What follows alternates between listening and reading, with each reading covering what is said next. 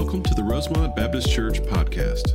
Rosemont is a thriving group of believers who desire to connect with Jesus and His church, grow in faith and understanding of God's Word, and serve in our local area and around the world. We are located in LaGrange, Georgia at 3794 Hamilton Road and invite you to attend any of our three services on Sunday mornings. Please visit our website at rosemontchurch.org for more information. And now we pray that God speaks to you in a personal way as you listen to this week's message from Pastor Adam Camp. Let me pray for us and we're going to begin. Father, we thank you again for the opportunity to gather, Lord, for the opportunity to sing praises to your name, Lord, to just lift our voices in celebration, Lord, and hope. Father, I thank you for the opportunity now to open the truth of your word. Lord, just remind us of the importance of what we're doing right now. Remind us of the foundation, Lord, of what you've given us and what you've shown us. May we build our lives upon it. May it change us, challenge us, transform us more and more into the image of your Son, Jesus Christ. It's in His name that we pray. Amen. Take your Bibles and open to First Corinthians chapter 11. 1 Corinthians chapter 11. We're continuing our series this morning that we've entitled The Sword of Truth. And it's a model I've been teaching. If you've been with us for the last several weeks, you'll be familiar with this. If not, I'm going to give you just a quick synopsis so you can catch up with us and kind of know where we are. I became more and more concerned during the pandemic, especially that the local church had become too reliant on what happens right here on Sunday morning. Here's what I mean by that. I was concerned that you felt like you had to either be here or tune into us in order to worship. And by the way, praise the Lord, we're back in person. We're going to continue to do this. This is mandated in Scripture. We are going to meet and continue to meet because the Lord tells us to do this. But I just became concerned if this happened again, right? If something else happened, if another pandemic came, if something far worse, and you were in your homes and couldn't leave, or maybe couldn't leave your neighborhood, could you worship on Sunday morning without being able to tune in? Could you study God's Word without your Sunday school teacher teaching you? And so we've taught you over the last many weeks this model. It's a very simple model that you can apply to any scripture that'll help you ask questions and understand and learn. And so the idea is we're equipping you. We're equipping you now to be able to study God's Word, to be able to learn God's Word, to be able to teach God's Word, and maybe even within your homes, being able to lead your families in a time of devotion, in a time of study, even in a time of worship if for whatever reason we couldn't come together as a body of believers. And so we use this sword as our model. And so each week I've kind of used this as a prop to help you understand a little bit better what we're doing, to kind of explain these questions to you so you can get this and remember this. It's just kind of a way for you to see it visually. And it kind of occurs to me this week, I take this back and put it in my office during the week. It occurs to me every week when I take this thing back out how heavy this is, right? And how strong the people that wielded this must have been. But for us, this is a prop, right? You see me carrying it, and it's kind of neat looking, and every kid that I pass on the way back on Sunday morning wants to touch it, and I try to let them, right? Just don't stab your brother or sister, and you can hold it if you promise me that. It's neat to see, but you don't really think of me as holding a weapon right now. Nobody's in danger. You don't think I'm going to come attack any of you with this sword, right? But 300 years ago, 400 years ago, when you saw this was a formidable weapon, right? And it just occurred to me this week when we think about the sword and the sword method. And I've read this passage of Scripture to you before. It's based on this. Hebrews 4:12 says, "For the word of God is living and active, sharper than any two-edged sword, piercing to the division of soul and of spirit, of joints and of marrow, and discerning the thoughts and intentions of the heart," right? We need to be reminded that just as this sword was used in battle centuries ago, God's word is still used in battle today, right? This is our weapon. And so, guys, I'm going to challenge you just for a second before I give you the model again and we begin to look at 1 Corinthians chapter 11. Guys that hunt. How many have been hunting so far this season? Just a show of hands, let's be honest. Okay, quite a few in here. I'm sure plenty at home. By the way, welcome at home if you're watching. Hey, if you're in the deer stand watching this morning, kudos, by the way. I'd love to hear from you. Snap a selfie, send it to me. I'll show it to everybody. I'd love it if you're watching it from deer stand. Come see us next week in person. We'll give you this week off, okay? But if you've been hunting at all the last many weeks, right, you understand you don't just walk into the deer stand the first moment, and that's the first time you've picked up your bow in a year, is it? You've had that thing sighted in. You've probably had the strings replaced. You've been in your backyard or at the range. You've used that thing a bunch of times before you get it into the stand and you actually use it to try to shoot something with, right? It's the same thing with God's Word. I'm fearful that too many people take God's Word, they set it on the shelf, it collects a little dust for the course of the week, and the next week they pick it back up, right? We're not using it as a weapon. We're not sighting in with it, right? We're not using it as our foundation. We're not trying to defeat the enemy with God's Word. But the Scripture says that this is our weapon. It's just like a sword. And so we take this sword and we use this as a model in order to study Scripture. Now, here are the four questions I've been asking for the last many weeks. Hopefully for a lot of you, it's kind of ingrained in your memory and you know them now. If it's brand new, hopefully it'll make sense to you as we walk through the questions together. So we think about a sword. A sword, when I hold it for battle, points up. So the first question we ask of any scripture, right? If we're going to study God's Word using this method, using this model, the first question we ask is, what can I learn about God? The second question, what can I learn about man as I hold the sword? What can I learn about sin? What can I learn about obedience? So you can take any passage of Scripture. You can take one verse. You can take four verses. You can take an entire chapter, and you can ask these questions. What can I learn about God? What can I learn about man? What can I learn about sin? What can I learn about obedience? And then we ask kind of what's the main idea of the text, and then how can we apply it? And you can imagine if you were leading a Bible study in your home with your family or at work or in your neighborhood, you can imagine how those simple questions could generate an awful lot of discussion, how they could generate an awful lot of understanding. And so over the last many weeks, I've been preaching my sermons based on this model. We've been asking and answering these questions and then delving a little more deeply into each one of these. This morning is 1 Corinthians chapter 11. Now, I gave you this last week and told you to take it home, read through it, study through it using the sword method, maybe with your family. By the way, if you haven't done that with your children yet, you need to be doing that. You need to spend some time during the week and just use this sword method. It's very simple. Sit in the living room with your kids, pick your favorite passage of Scripture, whatever that might be, read a few verses, and then say, hey, kids, what can we learn about God in this Scripture? And just let them talk. All right, what can we learn about man? What can we learn about sin? What can we learn about obedience? How do we apply this? What's the main idea? You'll be amazed at how your kids will spend real time seeing this and thinking through this and understanding exactly what this Scripture is teaching. Now, before we delve into 1 Corinthians 11, because this morning is Lord's Supper, and by the way, hopefully when you came in this morning, you got the little cups out there, and when you came in the lobby, if you didn't get one and you want to get one now, feel free to go grab one. We're going to do that at the end of the service together. If you are in our overflow in the fellowship hall, there's some out in the lobby there. Feel free to grab one out there as well. But before we get into the text, and I'm going to spend some time working through it, I want to give you just some very specific, important, big picture truths about the Lord's Supper. I want to kind of set the tone to make sure we understand what we're getting into, make sure you understand what the Lord's Supper is about. So let's put that first idea on the screen. As we think about the Lord's Supper, the first thing I want you to understand is the Lord's Supper does not save you. All right, so if you're here this morning and you're not a follower of Jesus Christ, welcome. We're glad you're here. We're so happy you came to worship with us and to be a part of this church. But if you're not a follower of Jesus Christ, the Lord's Supper is not for you, right? This is for believers, the body of Christ, as we partake together. But the Lord's Supper doesn't save you, right? Drinking of the little cup and eating of the bread is not going to lead to salvation. Salvation is found only in Christ. Okay, it's not found in the Lord's Supper. This is symbolic. We're going to talk about the symbolism this morning, but it doesn't save you. Here's the next thing I want you to get. The Lord's Supper is for Christians.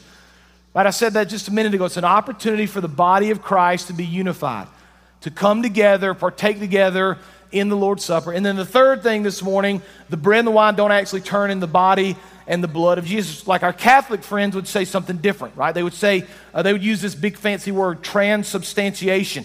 It means that the bread, they believe, turns into the actual body of Christ, the wine turns into blood. We don't believe the Scripture teaches that. I'm happy to kind of walk through that with you, to explain that to you biblically. If we have more time, you're welcome to come up front at the end, or meet me for lunch, and I'll explain that to you. But we would argue the Scripture does not teach that the bread and the wine actually turn into the body and the blood of Christ. Now, we've kind of set the tone. We've kind of seen some big picture stuff that you find in other parts of Scripture. Now let's spend some real time looking at the Scripture itself. So I want to draw your attention to 1 Corinthians chapter 11. We're going to begin at verse 23. You can follow along in your Bibles. We also have it on the screen. Written by Paul. He's speaking of the Last Supper, the Lord's Supper that the disciples took together just before Jesus was arrested. 1 Corinthians chapter 11, beginning in verse 23. For I received from the Lord what I also delivered to you, that the Lord Jesus on the night when he was betrayed took bread, and when he had given thanks, he broke it. And he said, "This is my body, which is for you. Do this in remembrance of me." In the same way also he took the cup after supper, saying, "This cup is the new covenant in my blood. Do this as often as you drink it in remembrance of me. For as often as you eat this bread and drink the cup, you proclaim the Lord's death until he comes. Whoever therefore eats the bread or drinks the cup of the Lord in an unworthy manner will be guilty concerning the body and the blood of the Lord. Let a person examine himself then, and so eat of the bread and drink of the cup. For anyone who eats and drinks without discerning the body eats and drinks judgment on himself." Now, we're going to answer these questions. We're going to walk through these questions, the sword method questions that I've given you already, and we're going to answer them, right? I'm just modeling this for you. I'm helping you understand how you can do this, how you can take this model. It's a very reproducible model, a simple model for you to use. How can I take this model and use it to study God's Word? So the first question we ask is, what do I learn about God? Right? That would be God the Father, Jesus, the Holy Spirit. What do I learn about God? Here's some simple things right out of this Scripture that we can take, right? And so if you're asking this question to your kids or to your coworkers or to friends, these are simple things they can pull out and answer. We see several things. One thing we see in verse 23 is that Jesus was betrayed, right? We can see that very simply in verse 23. Jesus was betrayed. We can see that he ate the Last Supper with his disciples, verses 23 through 26. We can see that the bread represents the body of Jesus and the wine represents his blood, right? So what do we learn about Jesus? What do we learn about God? We see very simply that he was betrayed, that he ate this last meal with his followers, that he helped them understand that the wine they were about to drink represented the blood he was going to shed, and the bread they were going to eat represented the body that was broken for them.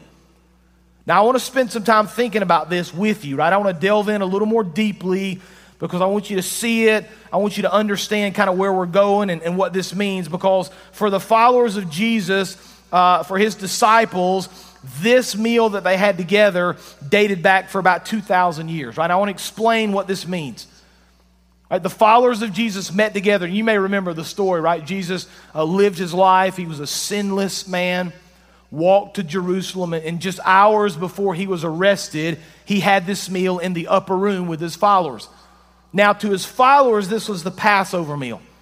In fact, Luke 22, verse 14 says, when the hour came, he reclined at the table, right? They would have laid down at the table together. They didn't sit in chairs like we do. And the apostles with him, and he said to them, this is Jesus, "I have earnestly desired to eat this," here's the word, "Passover with you before I suffer." Now, I never miss the opportunity of explaining the Passover because it's such a big deal in the Old Testament. It was such a big deal to the followers of Christ. It's such a big deal to the Jewish people still today. And it has great symbolism for Christ and for his followers. So if you don't remember the story, it dates all the way back to the book of Exodus. You may remember that the children of Israel were enslaved to the Egyptian people, right? They've been in slavery about 400 years, and God miraculously comes to Moses in the burning bush. You probably remember the story. Like out of obscurity, the Lord calls Moses. He calls him through this burning bush, and he basically says to Moses, "Listen, I need you to go and find Pharaoh. I need you to tell Pharaoh to let the people of Israel go." And after some interesting discussion with the Lord, Moses agrees. He goes to the Pharaoh and he says, "Listen, Pharaoh, the Lord says you need to let these people go." Pharaoh basically says, like, not going to happen. We're not letting these people go. And so God sends the first plague. Moses goes back, "Let my people go." Pharaoh says no. God sends the second plague. On and on this goes until 9 plagues have come and gone. Moses goes back to the Pharaoh and says, "Listen, finally, one last time, trust me, you need to let the people go." The Pharaoh says, I'm not letting those people go. God sends the 10th plague. Now, the 10th plague is the death angel, right? And God says to the people of Israel living in Egypt, listen, if you want to survive this death angel, you need to take this lamb and you need to kill it, right? You need to sacrifice it. Now, I'm going to pick up in the scripture here on Exodus chapter 12, verse 5. Your lamb, speaking of the lamb they use, shall be without blemish. Now, you're going to see some things here that point ahead to Jesus. I'm going to pick up on here in just a second. Your lamb shall be without blemish. A male, a year old, you may take it from the sheep or the goats. You shall keep it till the 14th day of the month. Then the whole assembly of the congregation of Israel shall kill their lambs at twilight. Then they said, take some of the blood, put it on the doorpost and the lintel of the houses in which you eat. So in other words, you're to take this lamb, slaughter it, take the blood, paint it over the frames of the door in your house. Verse 12, this is the Lord speaking. For I will pass through the land of Egypt that night, and I will strike all the firstborn in the land of Egypt, both man and beast. And on all the gods of Egypt I will execute judgment. I am the Lord. The blood shall be a sign for you on the houses where you are. I will see the blood. I will, here it is, pass over. There's the word. Pass over you, and no plague will befall you to destroy you when I strike the land of Egypt, right? Just think about the symbolism here, right? We're hundreds and hundreds and hundreds and hundreds of years before the birth of Jesus. And God says to his people, listen, I need you to take a perfect lamb. I need you to sacrifice that lamb. I need you to take that blood, paint it over the doorpost. And when I see the lamb that has been slain, I will pass over your house. I won't execute judgment on you. Instead, I'll see the blood and I'll pass over, and no one in your household will be punished, right? It's this beautiful picture of who Christ would be, the perfect lamb. His blood was slain for us. He offered forgiveness on the cross for our sins. When we're washed in his blood, the Lord passes over us, right? He forgives us of our sins. It's a picture to the people of Israel hundreds and hundreds of years before the birth of Christ. It's a prophecy looking ahead to Jesus. And so the Jewish people understood this Passover feast. And so they would celebrate this feast year after year after year. They still do, by the way. Devout Jews still celebrate this. And so when Jesus gathered his disciples together, this is important, right? He said to these men, listen, you've grown up your whole life thinking about this Passover. You've grown up your whole life thinking about the lamb and the blood and the sacrifice and the passing over and the death angel. You've grown up your whole life celebrating the Passover. Watch now, Jesus says, I want you to understand that what you've taken as a Passover up to this point will now become a meal that the followers in the near future and for centuries to come will partake together. And when they do it, instead of remembering the Passover hundreds and hundreds of years ago, they'll remember me. That's what Jesus says. He's taking the symbolism of the Passover. The body, which is for you, the bread that has been broken, symbolizes his death on the cross. The wine or the blood shed for them symbolizes his blood that he gave. So he's saying, listen, this is you, this is your life, this is your story, the Jewish story, the Passover, all they've celebrated, all the things that you've known up to this point. I'm taking those same ideas, and I'm now going to tell you that when you do this, you need to remember me. Now, it's hard for us to imagine the importance of this moment for these guys. But just imagine, I'm kind of putting this, and this is not a great analogy, but just imagine taking Christmas and New Year's and the 4th of July and 3 or 4 Thanksgiving of your other favorite holidays that you celebrate, rolling them into one. That's important the Passover was for them. It's a big deal. A big deal. And Jesus says, listen, from now on when you do this, you need to remember me. And so as we take of the Lord's Supper here in just a few minutes, and I'm going to show you the scripture here in just a second or two, the significance of what we're doing is the remembering of the death of Jesus. Remember that his body was broken like the bread. Remember that his blood was spilled out like the wine. And so when we partake this together, we remember. Now that's what we learn about God, right? Now I've told you when we use this sword method that sometimes some questions say a lot more than others. So we learn a lot about God in this passage of Scripture. There's not a lot if we go to question two, what I learn about man, not very much about man. a little bit about sin, which we're going to come back to in just a minute, the idea of taking the Lord's Supper and the judgment that I'm going to read in just a minute. But I'm going to go to question number 4, right? What do we learn about God? We've answered that. Question 4 is, what are we supposed to obey? So pull that up if you would, because there's several important things we're supposed to obey. As we understand the Passover, the significance of the Lord's Supper, as we understand the Lord and all we see in the symbol of the body and the blood and all the things he did on the cross, there's obedience for us now in this. It's not enough just to understand it, right? A big part of the Christian walk is understanding. Another big part is obeying, right? So there's several things we can learn, right? What can we obey in this passage of Scripture? One is we can remember the sacrifice of Jesus during the Lord's Supper. Right? That's one of the big things we do. We're supposed to remember all that he did. We're supposed to proclaim the death of Jesus, and we're to examine ourselves.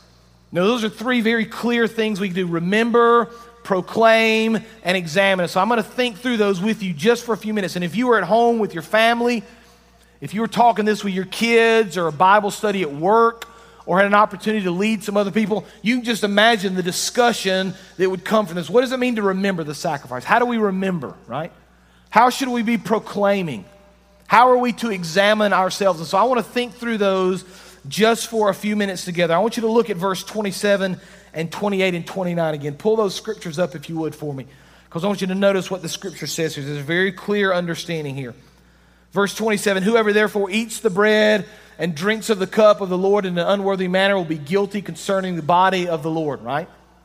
Let a person examine himself then, and so eat of the bread and drink of the cup. For anyone who eats and drinks without discerning the body eats and drinks judgment on himself. So 27 and 29 are warnings, right? Be aware, be careful, right? Don't eat in an unworthy manner. If you do, you're going to bring judgment on yourself. They're like red flags waving in 27 and 29. We need to be aware of that. We need to understand that. We need to think through that. So the obedience for us, what do we do about that judgment? What do we do about understanding that properly comes in verse 28. All right, so the warnings, and in the middle is the idea of obedience. Let a person examine himself. So there's this idea as we take of the Lord's Supper, as we prepare our hearts for the Lord's Supper, that there's this process of examination. Now, we see this in other parts of Scripture, right? In fact, we see other examples where the people of the Lord called out to God and said, Lord, reveal to me things in my heart that I need to change. For example, Psalm chapter 139, beginning in verse 23. The psalmist said, search me, God. Know my heart, test me and know my anxious thoughts. See if there's any offensive way in me and lead me in the way everlasting. So there's this idea scripturally that we should constantly be examining our hearts, asking the Lord to reveal to us things that need to change. We need to constantly be praying through and studying God's word so we can know, are we living our lives according to the standard of the scripture? Search me, God, reveal in my life things that I need to do differently. Now, here's the difficult part for us, and I'm going to offend some of you. So deep breath, go and get ready. We're to examine ourselves. We're not called to examine others. But it's so much more fun to examine everybody else, isn't it? So much more fun to, because I know exactly what you're doing wrong. Man, I know exactly what you're doing. I can see it. I read it on Facebook. I heard the gossip at the beauty shop, right, or wherever you're going nowadays. I know exactly what you're doing wrong. And I'm telling you, I've talked to my wife about it. I've talked to 3 or 4 friends about it. We all know what you're doing wrong. We all know how to fix it, right? We're good at that, and that feels good, doesn't it? Man, that feels so good sometimes to gossip, maybe be the word, or think about somebody else, or try to figure out what you need to do better.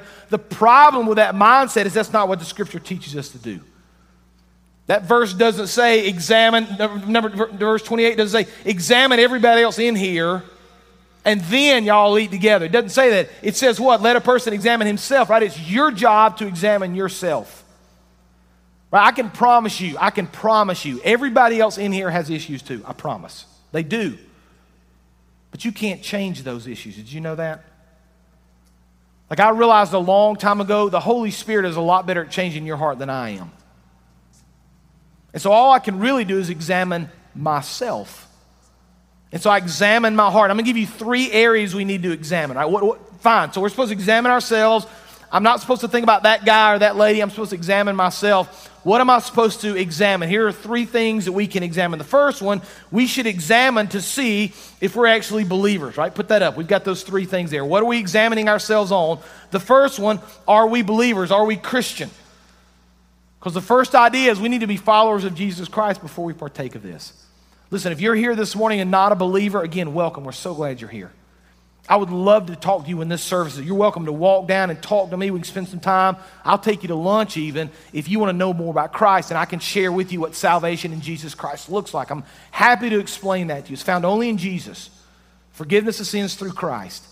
But the Lord's Supper is just for believers, right? So we need to make sure we're Christians first. The second thing we need to examine is there sin in our lives? Is there something in our life we need to ask forgiveness for? Is there something we've been doing? Have we kind of been led astray? Is there something we're dealing with? Is there something we need to repent of? And that's between you and the Lord.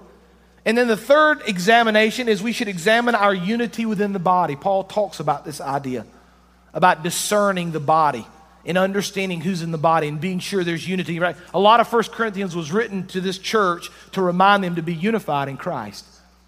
And so if you've got something against somebody, if you're in an argument with somebody, if there's something that's happened in the church and there's a couple people that are mad, this is a great opportunity for you to examine your heart and to get that right.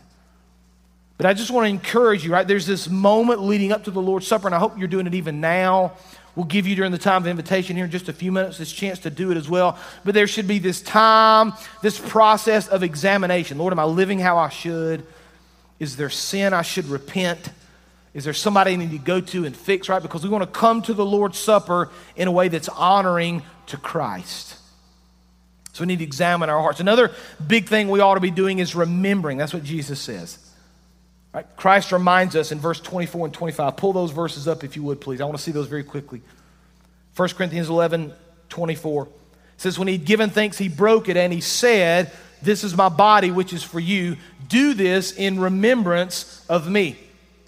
Verse 25, in the same way also he took the cup after supper, saying, this cup is the new covenant in my blood. Do this as often as you drink it in remembrance of me. Now, it's amazing to me, Jesus did a lot of incredible things in his ministry. I mean, he walked on water. He healed the blind. He raised people from the dead. And of all the incredible things that he did, the one thing he wanted people to remember the most is what he accomplished on the cross. Isn't that amazing? He didn't say, listen, when you take this meal, remember that time I walked on the water? Wasn't that cool? Remember that time? Or remember that time I raised Lazarus from the dead? You remember that time? You remember when I got up on the mountain and I spoke beside the Sea of Galilee and I gave that sermon that we now call the Sermon on the Mount? Remember when I did that, how cool that was? Remember that? That's not what he says. He says, listen, I'm about to do something for you that's going to change the world. I'm going to give my life on the cross. And when I do that, from now on, whenever you eat the bread or drink the cup, you do this in remembrance of me, right? Now I want to take it a step farther because this is where Christians sometimes struggle. Maybe you get that. You're like, yep, I get it. I understand the symbolism there of the bread and of the wine. I get that. I know what I'm supposed to remember. When I partake of the Lord's Supper, I'm going to remember this. I'm going to remember what Christ did and all he gave for me. But I want you to look at verse 26 because this is important, right? We're supposed to remember these things. But look at verse 26. It takes it a step farther. For as often as you eat this bread and drink this cup, you, what's the next word there? We're going to rewind, try it again. For as often as you eat this bread and drink the cup, you, what's the word there?